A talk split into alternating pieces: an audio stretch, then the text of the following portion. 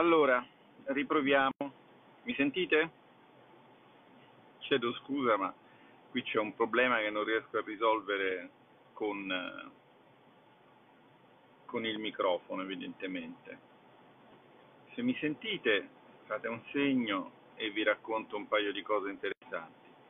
Se non mi sentite, cambio telefono.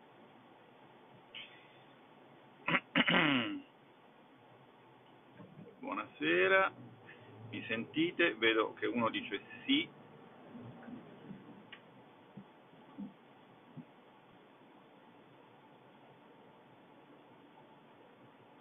Sì, abbastanza bene. Eh, fosse sempre così. Allora, vi dico che cosa sto andando a fare il giorno di, dei nostri venerati patroni che sono i santi Pietro e, e Paolo. Eh,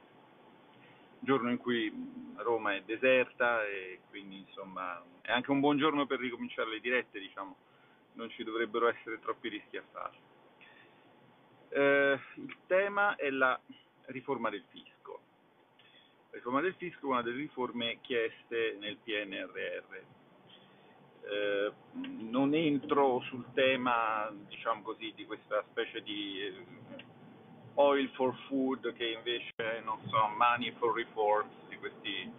di questo meccanismo di baratto che non eh, mi entusiasma e non mi convince, nel senso che come ho detto mille una volta le riforme vanno fatte, noi avevamo anche cominciato a farne qualcuna, ma eh, sostanzialmente per rispondere ai nostri elettori, non ad una istanza mh, esterna. Istanza esterna che viceversa riferisco in questo caso all'Unione Europea, ha finalmente ammesso quello che noi da tempo diciamo, cioè di avere essa stessa bisogno di, bisogno di riformarsi, ma non si è assegnata un tempo per farlo, cioè mentre noi lavoriamo sotto la spinta del fate presto, eh, la riforma delle regole eh, di bilancio europee, che pure sarebbe, pure sarebbe necessaria secondo, non solo secondo i biechi nazi xenofascio-leghisti come quelli con chi vi parla, insomma, ma secondo ormai praticamente tutti gli eh, economisti dotati di un minimo di senno. E dettaglio non irrilevante, come ci ha detto in, in eh, aula da tre anni anche eh, da parte dell'attuale eh, Presidente del Consiglio, Vabbè, noi da un po' di più, ma sono questioni di dettagli, insomma, l'importante è essere tutti d'accordo, eh, per quel tipo di riforma lì un tempo non è assegnato. Qua invece si lavora secondo un calendario molto stretto e che ho difficoltà a descrivervi tecnicamente perché onestamente non rispetta, secondo me, particolare, nessuno particolare istituto dei, dei, dei ehm, regolamenti parlamentari. Cioè, la riforma intanto quando avverrà avverrà per legge delega. Che cosa vuol dire? Vuol dire che il governo emanerà una legge che stabilirà dei criteri all'interno dei quali il governo dovrà legiferare, questi criteri verranno ovviamente discussi in Parlamento. In Parlamento ci sarà la discussione della legge delega. Una volta che i criteri saranno stati vidimati dal Parlamento, va bene? A quel punto il governo legifererà e come farà? Si eh, vocifera che lo farà rivolgendosi, come spesso accade, è normale anche giusto che sia, ad un comitato di esperti che farà le sue proposte. Queste proposte poi verranno recepite in eh, decreti, in decreti delegati, come si suol dire. A quel punto eh, il governo li, li emanerà, il Parlamento dovrà dare un parere, verificare se ci sia stato o meno eccesso di delega e la riforma sarà fatta. Siamo a questa fase qui, quella prevista dai regolamenti? No, siamo in una fase pre-regolamentare e come tale caratterizzata da una simpatica anomia, con A che è l'alfa privativo, eh, oltre a essere la mia iniziale, e nomia da nomos, cioè in una fase di assenza di leggi in cui ognuno gestisce il dibattito e il processo un po' come gli pare e questo naturalmente è fonte di grandi seccature e perdite di tempo. Che cosa intendo dire? Intendo dire che mm, già eh, precedente, eh, nel precedente governo, sotto precedente governo,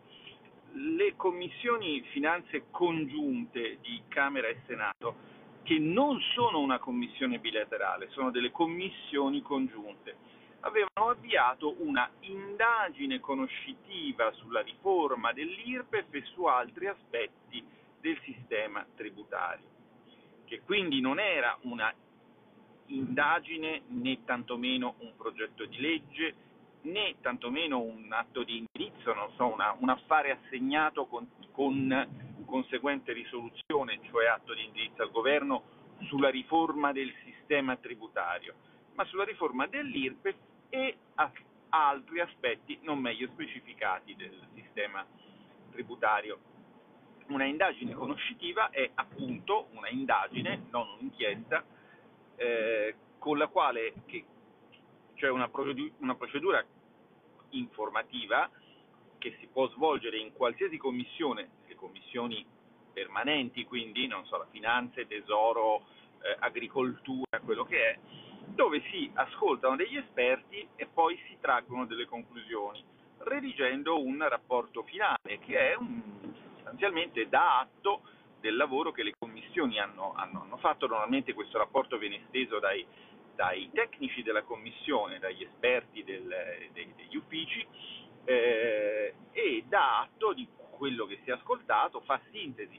È chiaro che è una sintesi eh, politica come tutto quello che viene fatto in un corpo parlamentare, ma è anche chiaro che non è un documento che in re ipsa dia un indirizzo al governo, fai così, fai colà.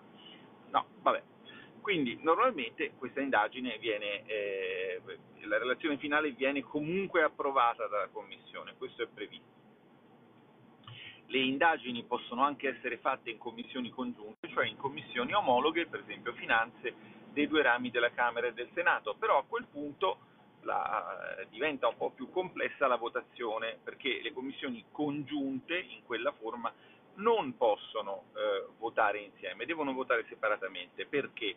Ma sostanzialmente perché fra Camera e Senato c'è uno squilibrio di numeri tali per cui il gioco di maggioranza e opposizione sarebbe, eh, sarebbe sovvertito. Altro sarebbe eh, nel caso in cui la commissione fosse una commissione bicamerale. Una commissione bicamerale è una cosa diversa, è una commissione che viene istituita con un'apposita legge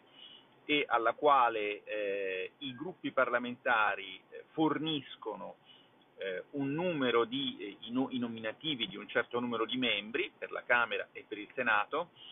che vengono naturalmente eh, espressi eh, in modo da mantenere le, i, i, rapporti che esistono in aula fra maggioranza e opposizione, quindi non si crea il tema di unire una commissione piccola con una commissione grande e quindi di trovarsi in situazioni paradossali. E questa commissione, una volta regolarmente insediata e costituita, elegge il suo ufficio di presidenza, il suo presidente, il suo vicepresidente, il suo segretario, eccetera, eccetera, e quindi ha un ha una sua eh, autonomia e naturalmente in quella commissione bicamerale si può votare perché il voto in commissione rispetta i rapporti di forze presenti in aula. Allora noi adesso, da quando siamo nel nuovo governo, questa indagine conoscitiva sui, eh, eh, sulla riforma dell'IRPEF e altri aspetti del sistema tributario ha preso una piega abbastanza strana perché nel frattempo si è avviato il discorso del PNRR e insomma sostanzialmente tutti hanno capito, a partire dai giornalisti che insomma sono meglio informati di noi, come sapete, che, eh, che, che lì si stava facendo la riforma del fisco. Ora lì non si sta facendo la riforma del fisco, lì si sta per discutere in questi giorni, dovrebbe essere votata domani, che cosa?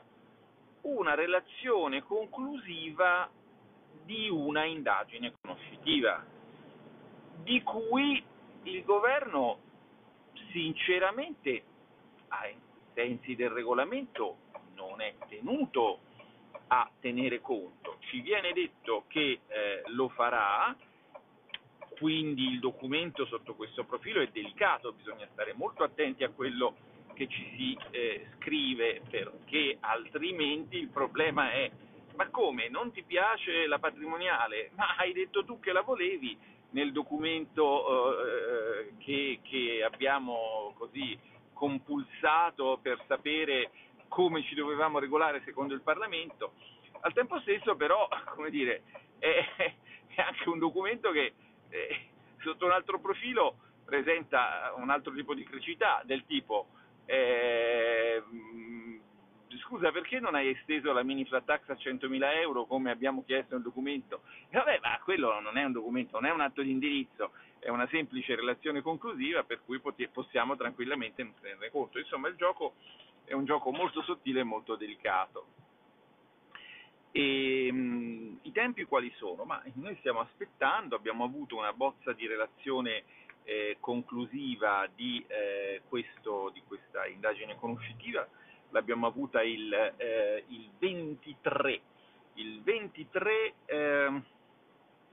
di giugno, d'accordo? L'indagine era iniziata a dicembre, come forse ricorderete.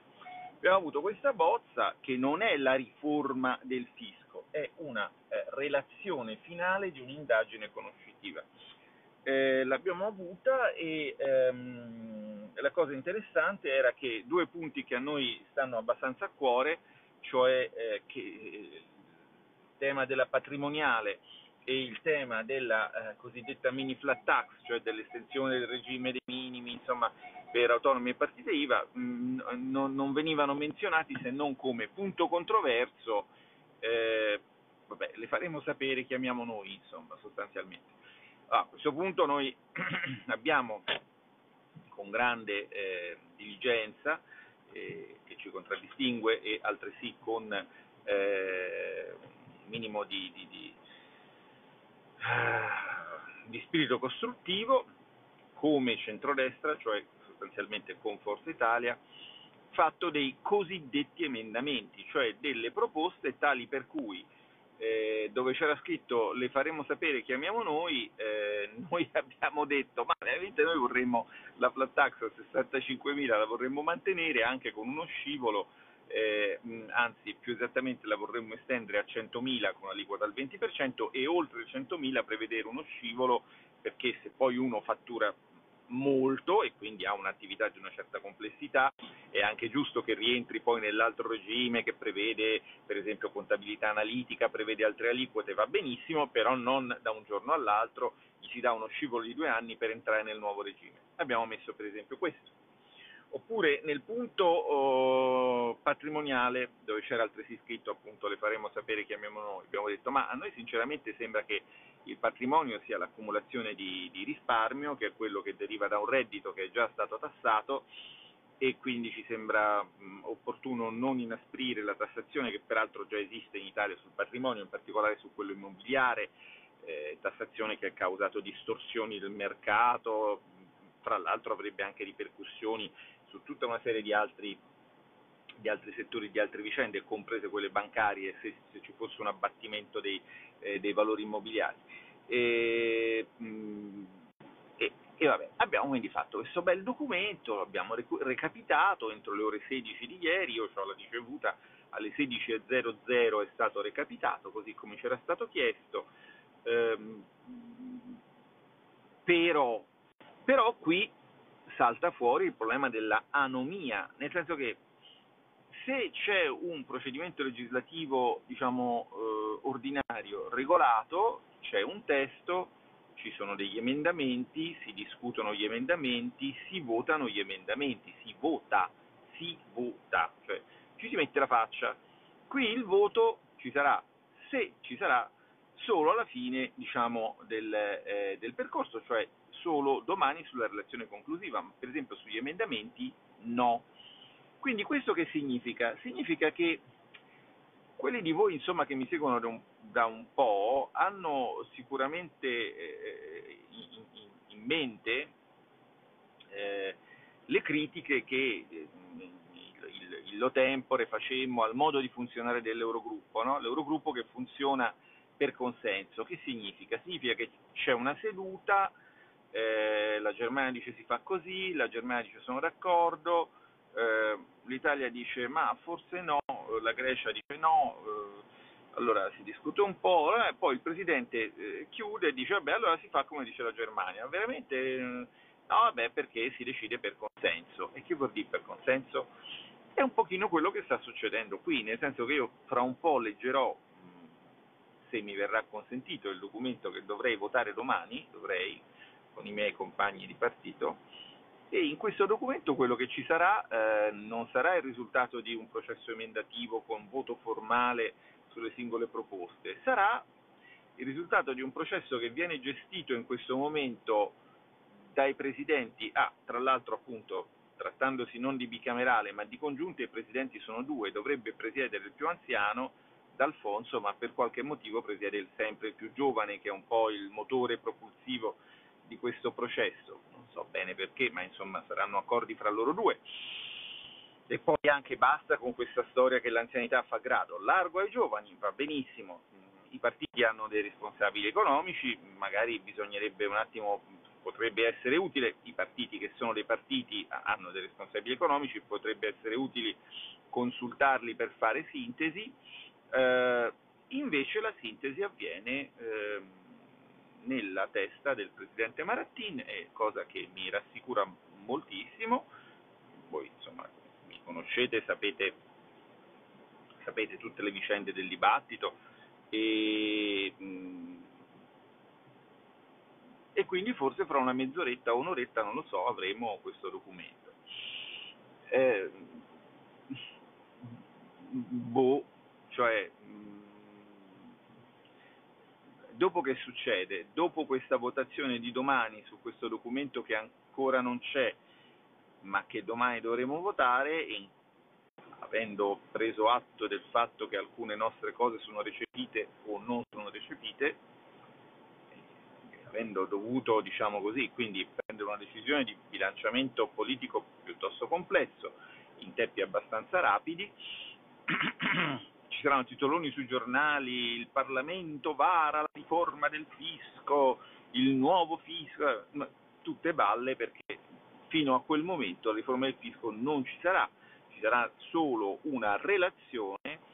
eh, redatta in un modo abbastanza fantasioso dal punto di vista del regolamento, potenzialmente interpretata dal governo come atto di indirizzo laddove desideri farlo, ma anche questo è nel mondo della fantasia, non c'è un obbligo cogente, qualcosa che imponga al governo di farlo, e quindi in verità la vera riforma del fisco, quella di cui i giornali dopodomani, perché domani si vota, vi diranno che è stata fatta, comincerà a essere fatta solo alla fine di luglio, se e quando arriverà il disegno di legge delega. E anche lì ci sarà da fare un secondo ragionamento, perché se il mio problema oggi è capire se il Presidente Marattin ha apprezzato i suggerimenti costruttivi che abbiamo dato, sono molto curioso di, di, di, di, verificarlo, insomma, contengo la mia curiosità, insomma, non voglio neanche essere indiscreto. Se, il, eh, se, se, se oggi il problema è questo, poi a fine luglio il problema sarà quello più delicato, più complesso, di capire se effettivamente il governo ha deciso di tenere conto di una cosa di cui oggettivamente non deve tenere conto, quindi se ne tiene conto fa un gesto di grande cortesia istituzionale, ma non c'è nessun aggancio regolamentare che obblighi il governo a tenere conto di una cosa che non è un atto formale di indirizzo al governo votato in aula, questo va detto. Ve lo devo dire perché desidero che voi siate, diciamo così, alfabetizzati dal punto di vista del diritto eh, parlamentare, anche per evitare di farvi vendere dai media una cosa per un'altra scusate, vedo una domanda. Eh, appunto. Se va con la Meloni non voto più. Chi io? Ma io ho grande simpatia, ma insomma ho fatto una scelta e non, non ho un particolare interesse a cambiarla. Io un'alternativa rispetto alla scelta di impegnarmi in una lotta politica ce l'ho, è quella di continuare a impegnarmi in una lotta intellettuale è anche per questo motivo che non ho nessuna difficoltà e anzi penso che sia particolarmente utile e ho un particolare impegno nello spiegarvi i meccanismi della politica, o perlomeno almeno quelli formali, almeno quelli regolamentari, eh, credo che dobbiate saperli, do, dovete sapere come funziona la democrazia. Sintesi estrema del discorso. Dopodomani i giornali vi diranno che è stata fatta la nuova riforma del fisco. Non è vero, ma che i giornali dicano cose non vere, non me ne vogliono i giornalisti, insomma è un po', diciamo, insomma, il tema delle fake news è stato sollevato e, e, e, e però ha delle sfaccettature che chi, che chi, segue il dibattito conosce bene. Eh, non sarà vero, sarà solo stata votata una relazione conclusiva di un'indagine conoscitiva la vera riforma del fisco arriverà fra un mese e lì vedremo se si è tenuto conto di tutto quanto è stato detto e, e, e discusso in Parlamento, ma il Parlamento, laddove ciò non, non, non fosse, non avrebbe grandi doglianze da fare perché non ha seguito un processo parlamentare tale da essere concepito come atto di indirizzo al governo, quando la eh, legge delega arriverà in Parlamento, allora finalmente si uscirà dal regno diciamo, di questa strana anomia narcisistica e si rientrerà nel dominio un po', un po', un po più triste, più burocratico, ma che tutela tutti del regolamento parlamentare, questo sconosciuto, che è lì a tutela di tutti ci sarà quindi una discussione in commissione, con presentazione di emendamenti, con votazioni formali, ci sarà un passaggio in aula, eccetera, eccetera, eccetera. Quando tutta questa cosa si sarà esaurita, perché la legge dovrà fare, non essendo un decreto, non ha dei tempi assegnati e dovrà fare dei passaggi parlamentari nei due rami del Parlamento, quando tutto questo sarà finito, si partirà con la commissione dei saggi e a quel punto cominceranno a essere scritti in pratica eh, i nuovi testi delle leggi fiscali, che speriamo siano un po' meno delle parecchie centinaia di testi che abbiamo adesso e infatti una delle tante cose che abbiamo chiesto e su cui mi pare che tutti siamo d'accordo è che bisogna scrivere dei testi unici, cioè dei veri e propri codici, perché chi deve gestire questa materia così complessa non sia costretto a impazzire eh, andando a capire quale delle tante leggi fatte dal Parlamento durante la sua attività o dal governo durante la sua attività sia quella in vigore sia quella che regola una determinata fattispecie. Allora, sono contento che eh, abbiamo recuperato l'audio, che non ho capito perché lo avevamo perso, sono contento di poter tornare a parlare con voi e adesso vado a cercare diciamo, di, di difendere le nostre tasche sostanzialmente, perché purtroppo anche quello è, eh, è, è, è importante. Eh, Presidente Draghi ha detto che questo non è il momento di togliere ma di dare e naturalmente bisogna che queste affermazioni totalmente condivisibili siano seguite in Parlamento e, e nelle altre sedi da gesti politici eh, coerenti. Alla prossima!